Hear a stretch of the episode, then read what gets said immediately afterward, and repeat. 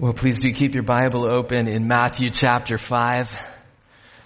I want to extend a word of welcome, except it's kind of confusing how to do this word of welcome. I'm here and I worship with the congregation called Redeemer Community Church here on Sunday afternoons. And since it's a Sunday afternoon, it feels a little bit like this would be a wonderful opportunity for me and for us to say a word of welcome to our brothers and sisters who worship here in the mornings as a part of the congregation known as Advent Christian Church. But the trick is, this is your place. And so as much as I want to say welcome to you all at Advent, really, this is our opportunity to say, we'd like to welcome those of you who are a part of Redeemer Community Church to Advent's Place today. And as part of Redeemer, for those of you who are here, who normally worship with Advent, I just want to say it is so wonderful to have you worshiping with us today. It's such a privilege for us to get to use this space week after week to sing praises to Jesus and to do ministry. And we just want to say thank you to you. And if you're part of Advent and somebody stole your seat today, I would love for you to feel free to go and tell them. If you need to move them and just say, that's my seat that you're sitting in, you feel free to do that. We've got some folks who will back you up if need be, all right? So sincerely though, as much as I want to say kind of that word of thanks, really the bigger thing I'd like to do is instead of highlight the differences between Redeemer and Advent, I'd like to highlight and emphasize what unites us. And I'd like to highlight and emphasize that while we typically do worship at different times on Sunday, we worship one Lord Jesus. And we listen to one holy Bible. We are filled with one and the same Holy Spirit. And we have one heavenly headquarters, one heavenly destination toward which we are headed. And so as we gather together to worship this afternoon, this might feel a little bit different. It might feel in some ways like a different kind of Sunday, but this is actually just kind of a warm-up exercise for an eternity of united worship of Jesus Christ, of the one who sits on the throne and the Lamb who is slain forevermore. And so really, I want to welcome all of you, whether you normally worship in the mornings or you normally worship in the afternoons or whether you just stumbled in today and you can't figure out what's going on in this whole announcement thing. I want to welcome all of you in the name of the Lord Jesus Christ, who loves us, not just one congregation or another, but who loves us and gave himself for us. I'd like to welcome you in the name of Jesus. We're going to pay attention today to some of what Matthew chapter 5 has to say. And so the really cool thing is that you can go home and tell people that today you heard the greatest sermon in history. Of course, I don't mean my sermon. I mean the Sermon on the Mount. If you know anything about Jesus, I presume that you have heard about his most famous block of teaching, his most famous message, his most famous sermon, this sermon known as the Sermon on the Mount from Matthew chapter 5 through Matthew chapter 7. As a church, we're going through Matthew's gospel over time, and we're learning about Jesus and discipleship. In other words, we're learning about who Jesus is, the real Jesus, and we're learning what it means to follow him as disciples, and we're learning also what it means to make disciples of Jesus. And from now until Palm Sunday and Easter in this Lent season, if you will, we're going to be looking one or two lines at a time to the introduction to the Sermon on the Mount. This introduction, these beautiful words that begin the Sermon on the Mount from Matthew chapter 5 verses 3 through 8 called the Beatitudes. Today we're zooming in on the first Beatitude. Blessed or blessed are the poor in spirit, for theirs is the kingdom of heaven. These are beautiful words, but what do they mean? I'm really eager to say a few words about what kind of a difference these words can make for us. I'm eager to talk about what kind of a difference it makes in my life, what kind of a difference it can make in your life if we believe what Jesus is saying here. But before we get to the difference that this makes, we're going to ask a couple of important questions. First of all, what's this blessing? And secondly, who are the blessed, according to Matthew chapter 5, verse 3? Blessing is an idea that is obviously and emphatically repeated in the Beatitudes, which Lisa read a minute ago. Blessed are, blessed are, blessed are. But what is this blessing? We use the word blessing or blessed often, right? If you scroll through social media like Facebook or Instagram or other things like that, the word blessed is surprisingly common. People will post their photo as hashtag blessed if they get a new car or if they have an epic meal at a cool restaurant or at an extravagant family gathering or on those days when people just feel kind of over the top awesome. We take a selfie and we say, hashtag blessed, with a big smile on our face. But when the Bible talks about being blessed, the idea is almost always much more centered on God than it is on us. In the Jewish culture, the most famous blessing comes from Numbers chapter 6. The Lord bless you and keep you.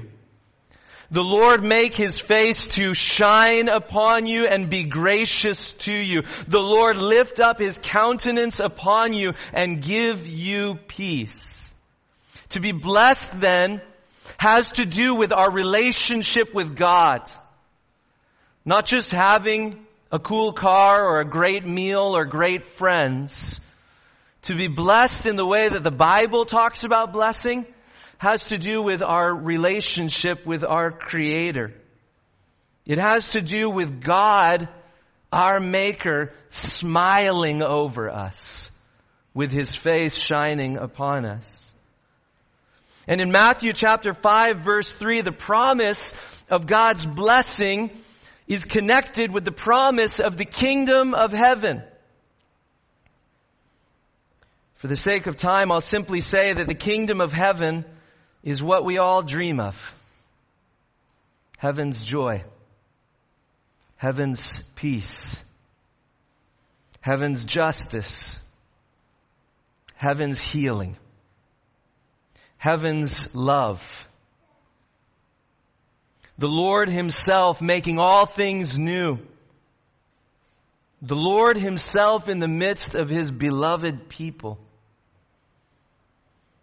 And of course, if we dream of the kingdom of heaven, and then we open our eyes, we realize very quickly that the world around us is not yet fully experiencing the kingdom of heaven. Not yet fully. Not until Christ returns. When Christ returns, there will be no more suffering.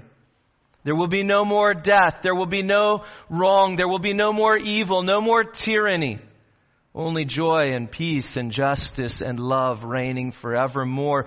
But there is a very real sense that while the kingdom of heaven is not yet fully here in our experience, the kingdom of heaven has begun to dawn, if you will. The first rays of light have begun to shine throughout this world with the dawning and the first arrival of Jesus Christ. And the blessing of Jesus in Matthew chapter 5 verse 3 is this. It's the blessing, the promise of Jesus that his disciples have already become citizens of the kingdom of heaven, even if the kingdom of heaven has not yet fully been experienced here on earth. Jesus' kingdom is not yet here in full, but Jesus promises that his disciples are already citizens of that kingdom. The analogy that I like to use for this is the picture of kids in the Christmas season, right? So like December 1st, it's weeks away from the big day when the presents will be opened.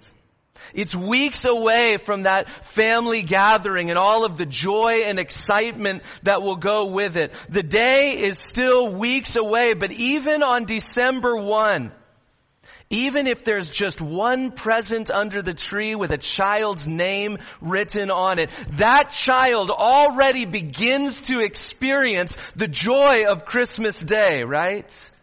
That child, even on December 1, even weeks away from the big day, begins to experience the joy. Why? Because we might say, theirs is the blessing of Christmas. And they know it. There's a present under the tree with their name written on it. They haven't opened it yet.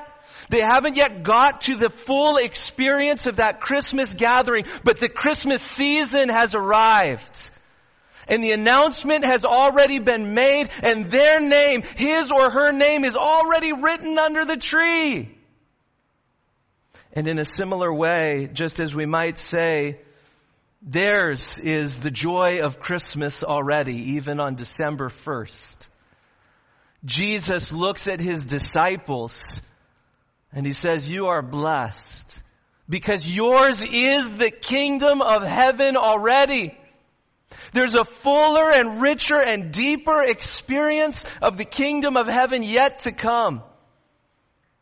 And yet even today, where we are in March of 2022, disciples of Jesus, you are blessed because yours is already the kingdom of heaven. Yours is already the joy of that kingdom and the peace of that kingdom and the hope of that kingdom. And the light of that kingdom that has already dawned, it's yours. By the promise of Jesus Christ, you are already a citizen of the kingdom of heaven. This is the blessing that Jesus holds out in Matthew chapter 5, verse 3. But the next question is this: who is that blessing for? Who are the blessed? Or maybe more to the point, what does it mean to be poor in spirit? Let me start with describing what the poor in spirit does not mean. To be poor in spirit is different than being spiritually rich. If we're spiritually wealthy people, we say in our souls, I've got it all.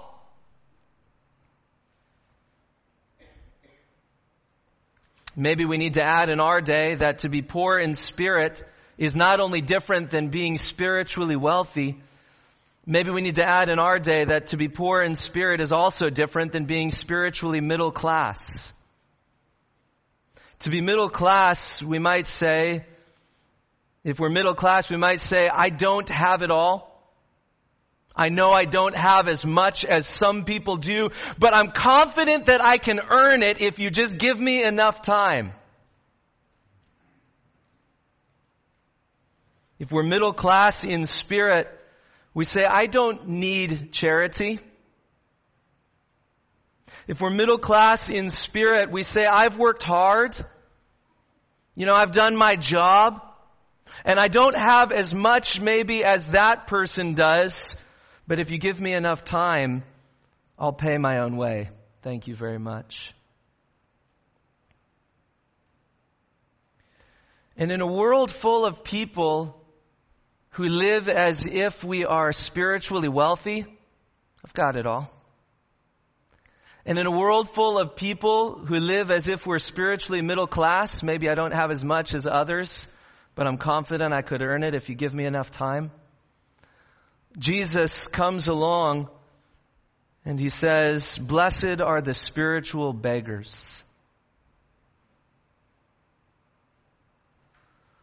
Blessed are those who know that they don't have it all. Blessed are those who not only know that they don't have it all together on the inside, but they've given up even hoping that if you just give them enough time, they can earn it and put the pieces back together themselves. Blessed are those who are not spiritually wealthy. Blessed are those who are not even spiritually middle class. Blessed are those who are spiritual beggars, Jesus says. To be a beggar is to admit, I don't have enough. And I need to ask. I need to depend on what someone else can give me. Jesus told a parable one time to illustrate the difference between those who are spiritual beggars and those who are spiritually wealthy. Luke chapter 18 tells us that he told this parable to some who trusted in themselves that they were righteous and as a result treated others with contempt. Isn't that interesting? It was true in the first century and perhaps it continues to be true today when we find ourselves believing I've got it all. We not only find ourselves puffed up in our relationship with God, we also end up treating others kind of with contempt, don't we? And the parable goes something like this. 2 men went up into the temple to pray. One of them, a Pharisee. Pharisees are very good religious people. And the other, a tax collector. Someone who works for the government in a time of intense tyranny. And in a time of intense poverty. And in a time when many of those who would have heard Jesus' teaching would have known what it feels like to live oppressed by the government. Jesus says, let me tell you a story about one person who is a religious worker in the religious world. And let me tell you also about a person who works for the evil government. The Pharisee, standing by himself, prayed thus, God, I thank you that I am not like other men, extortioners, unjust, adulterers, or even like this tax collector. I fast twice a week. I give tithes of all I get. You hear, this is the story of a person who says, I've got enough. But the tax collector, standing far off, would not even lift up his eyes to heaven, but beat his chest, saying, God, be merciful to me, a sinner. And Jesus' analysis of this little story goes like this. I tell you, this man, the one who was spiritually empty, who couldn't even look toward heaven, but just looks down at the ground, hitting himself in frustration, saying, God, show me mercy. Jesus says, I tell you, this man went down to his house justified rather than the other. For everyone who exalts himself will get humbled. But whoever humbles himself will be exalted. You see, here's the point that Jesus is drawing our attention to in the very first line of the Sermon on the Mount. Blessed are those who are spiritual beggars. Blessed are those who say, Lord, have mercy on me, a sinner, rather than those who show up thinking they've got it all put together. Blessed are the spiritual beggars. Why? For theirs already is the kingdom of heaven. Now, what difference does it make if we believe Jesus' promise? It's a question I want to take a few minutes and think about together. What if Jesus is really true? What if what Jesus is saying is actually the truth, that blessed are the poor in spirit, for theirs really is the kingdom of heaven? What difference will that make for us? What will Jesus' promise create in us as we believe it to be true? And let me point you in a few different directions here. First of all, what does Jesus' promise create in us? It creates humility.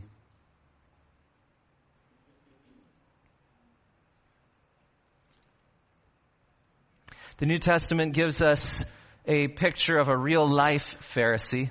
Jesus' story about the Pharisee and the tax collector is just a parable. It's just a story.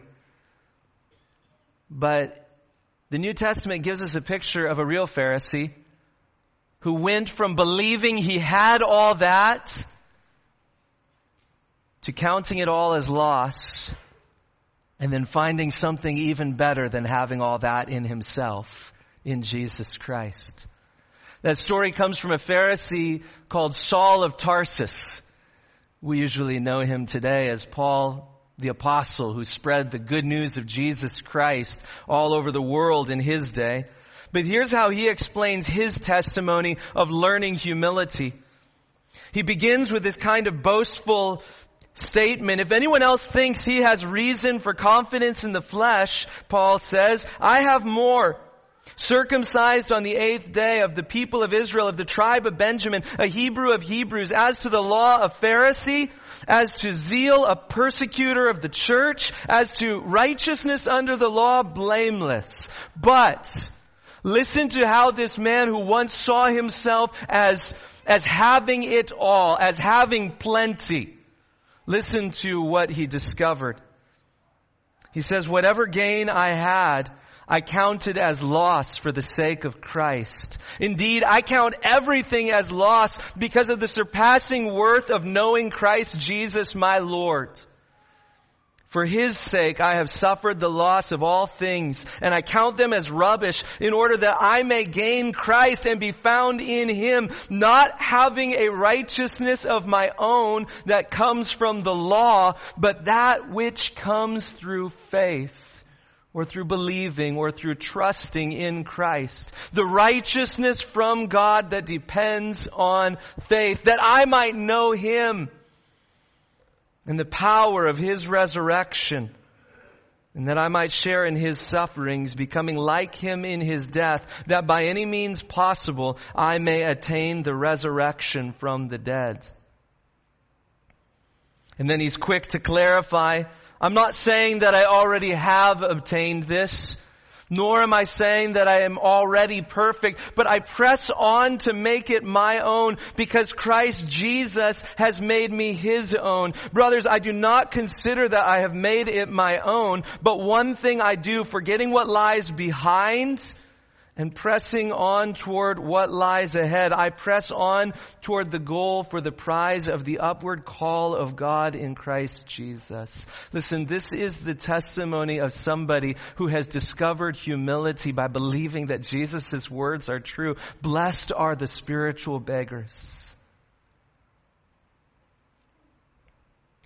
And I wonder if some of us, maybe in our own way, kind of similar to the story of Saul of Tarsus, I wonder if we've got our own resume pieces that we like to trot out in our own hearts or in our own minds or in our own souls as ways of feeling good about ourselves, as ways of feeling like I've really accomplished something, as ways of feeling like I've really got it all together, or at least as ways that let us look down on others with contempt, to use Jesus' phrase. In my own life, I know that spiritual pride has been connected sometimes with my upbringing. Spiritual pride has been connected with feeling like I'm part of the best church in the city of Aurora. Spiritual pride can get connected with feeling like I've really figured some things out that other people haven't figured out. Spiritual pride can get tangled up in feeling like I hang out with people who've got it figured out. But I think over time, as we follow Jesus Christ, all of us need to learn this kind of humility that Jesus is teaching us here in the Sermon on the Mount. The kind of humility that says, I'm actually forgetting what's behind. I'm actually letting go of my own background. I'm actually letting go of the ways that I think we've got it all together. I'm letting go of the things that I think set me apart. I'm letting go of those things that I think give me an opportunity to look down my nose in contempt on others. I'm letting go of those things. But why? So that as a spiritual beggar, I can come to know Jesus. So that I can discover the surpassing worth of knowing Him. So that in humility, I can begin to receive and discover something that I would never find or experience as long as I'm full of myself. So that I can begin to discover the joy of being a citizen of the kingdom of heaven by grace, through faith. Not having a righteousness of my own based on my background, but having a righteousness that comes through faith, through trust, through believing in Him. Blessed are the spiritual beggars, Jesus says, for theirs is the kingdom of heaven. And one thing that produces in us when we believe it is a certain kind of humility. A certain kind of humility that teaches us to draw near to God, saying, not the labor of my hands can fulfill thy law's demands. Could my zeal know respite know? Could my tears forever flow? All could never sin erase. Thou must save, and save by grace. Nothing in my hands I bring, simply to thy cross I cling. Rock of ages, cleft for me. Let me hide myself in thee. That's the kind of humility that we begin to learn when we take Jesus at His word and we believe that the spiritual beggars really are blessed. We learn to draw near in humility. A second thing that Jesus' promise will create in us as we believe it to be true is a certain kind of hope. Maybe a bit of transparency on my part will help here. My week this week did not begin at a strong point at all.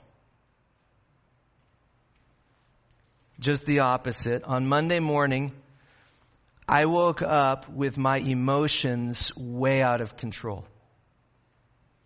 I don't fully know why. I had preached 3 different sermons to 3 different groups of people in 24 hours on Saturday night and Sunday. Maybe I was just a little bit tired. But I woke up deeply disappointed with myself. I woke up deeply discouraged. I woke up feeling angry at myself. I woke up kind of inwardly writhing in regrets over things that I wished I would have said better or said more clearly. I tried to pray, but I just felt like I couldn't even talk to God. I felt like praying was impossible. It was not just physical exhaustion. I was depleted. I was discouraged. I was a mess. I had nothing left. All I could manage to do was text a few friends and ask them to pray for me while I felt like I couldn't even pray for myself. In a way, that was my not so fun experience of beginning this week not in spiritual strength, but beginning this week in spiritual poverty. Beginning this week as a spiritual mess. And I sincerely hope that your past week went better than mine did. And I sincerely hope that your next week will not find you as desperate and out of control emotionally as I felt on Monday morning. But here's the thing. Where can we go when we feel like we're just a mess? And then when the enemy gets involved and the enemy begins to bring accusations against your conscience, you're such a spiritual mess today. You don't belong among God's people. You're such a spiritual mess today. You don't have any business ministering to anybody else. Where do we go when we find ourselves just empty spiritually? Feeling like there's no fuel and nothing left to give. Where do you go when you wake up on Sunday and you just don't even feel like going to church?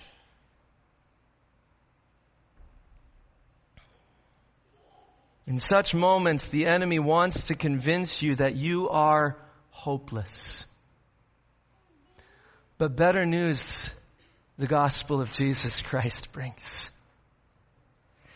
Blessed are the empty in spirit. Blessed are the spiritual beggars. Blessed are those who've got nothing in their hands to bring on Monday morning. Blessed are those who show up at church feeling like there's nothing. There are no emotions registering right now. Blessed are the spiritual beggars, for theirs already is the kingdom of heaven by grace through faith, Jesus promises. You see, there's far more hope than you realize in those moments when you feel like there's absolutely no life registering in your soul spiritually. There is far more hope than you realize because there's far more grace for you than you realize. And so if at some point this week you find yourself feeling absolutely on empty, or if at some point this week you hear the accusations of the enemy coming after you personally, saying, you got nothing. After all these years of calling yourself a Christian, what do you have to show for it? The enemy will accuse you. I want to invite you to get back to the gospel of Jesus Christ.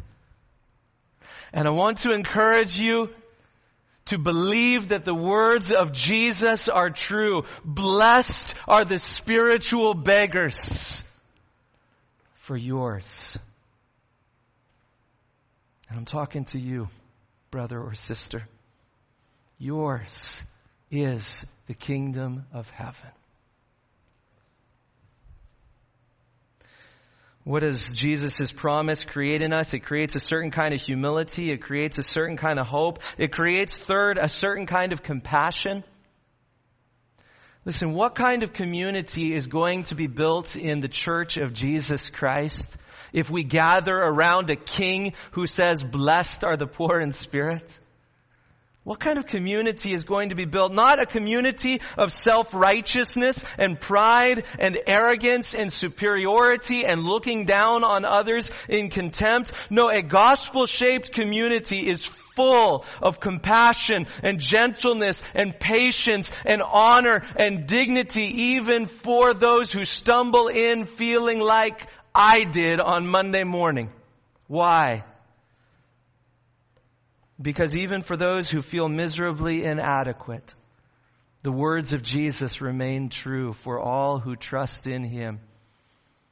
Blessed are the spiritual beggars, for theirs is the kingdom of heaven. And as we believe that to be true, it not only gives us hope to draw near to God ourselves individually, it creates a certain kind of compassion with which we love those who are feeling like they are at the bottom of the well themselves right now. It creates a certain kind of love and brotherhood and camaraderie with those who stumble in feeling like I got nothing left.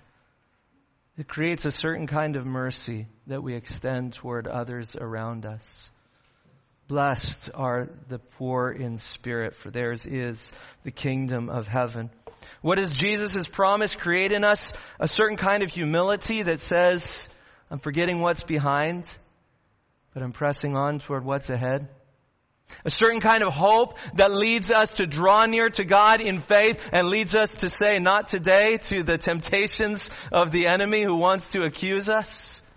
A certain kind of compassion that leads us to welcome one another as God in Christ has welcomed us, but also as we believe Jesus when he says, blessed are the poor in spirit, for theirs is the kingdom of heaven. It also creates in us this welling up of praise and worship.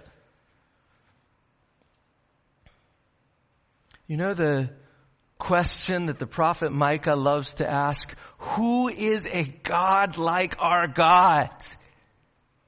It's almost like a taunt that the prophets sometimes throw out. Who is a God like our God?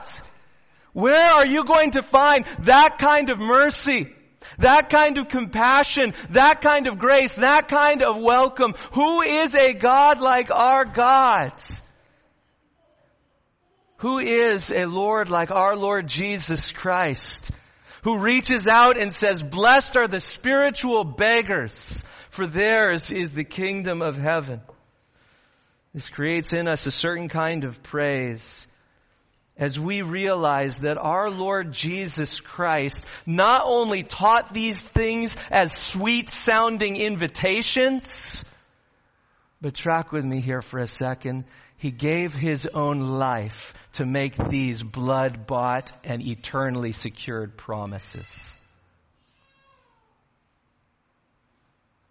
The gospel of Jesus Christ not only tells us that those who are spiritually poor are welcome to enter the kingdom of heaven. The gospel of Jesus Christ tells us that Jesus gave his life to secure this for us. For you know the grace of our Lord Jesus Christ. This is the reasoning of the New Testament. You know about the grace of our Lord Jesus Christ, that though he was rich, he was full. Though he was rich, yet for your sake, he became poor, so that you, by his poverty, might become rich. Here is the one who had it all, and yet he counted equality with God not a thing to be grasped, but poured himself out, emptying himself, becoming like us in every way, and becoming obedient to the Father, even to the point of death, and even death on a cross. So that by his death in our place, through his becoming poor on our behalf, we might share forevermore in the fullness that is freely offered to all who come as spiritual beggars, to all who simply find the humility to admit the honest truth, I don't have it all together. I don't have that much to boast in. But who come to him in humility and faith. For all who come in humility and faith, he offers in exchange for our poverty, his fullness, his enoughness, his riches forevermore. This is the good news of the gospel of Jesus Christ. The words that he not only spoke to give us hope, but the words that he promised and gave his own life to secure forevermore. Blessed are the spiritual beggars. Blessed are the poor in spirit. For yours is the kingdom of heaven. At this time, I want to invite those who are going to serve the elements of the Lord's Supper to come forward. We're going to take the Lord's Supper